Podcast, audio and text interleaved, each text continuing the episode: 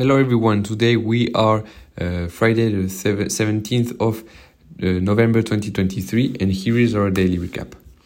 So first of all, in the United States, the economy remains robust in the face of inflation and Federal Reserve's monetary policy.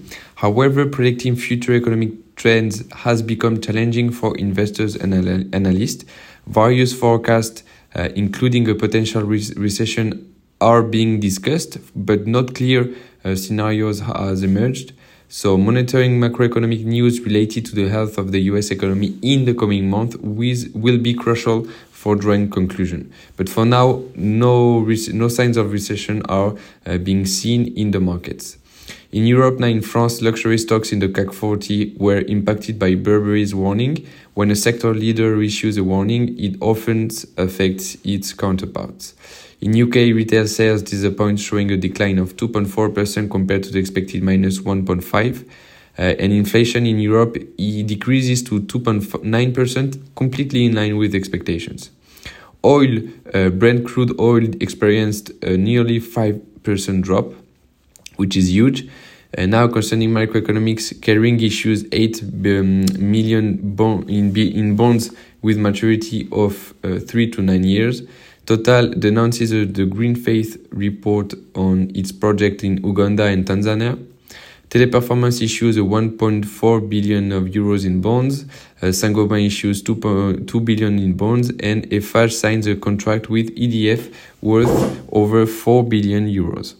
Elis uh, views its uh, uh, credit rating upgrade to triple B minus. S and P upgrades the credit rating of Valurec to double B with a positive outlook. Alibaba experiences a drop after reporting results E and abandon, abandoning uh, the cloud unit spin-off. Applied Materials falls after the publication of its results. New York State opens a bidding uh, process on November the thirtieth. Uh, for offshore wind energy.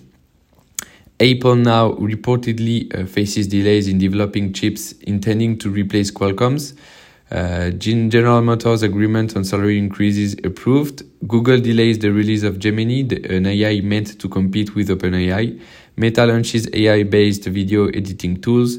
Amazon plans to start selling electric vehicles uh, online in, in the U S next year. I B M withdraws uh, ads from X after a controversial series of tweets from Elon Musk. And finally, Foot Locker becomes the offic- official partner of N B A.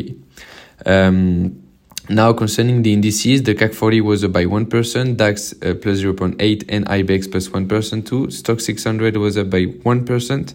Uh, S and P, Dow Jones, and Nasdaq are completely stable. Uh, Shanghai is increasing by zero point one percent, Hang Seng has lost minus two percent, and Nikkei plus zero point five percent.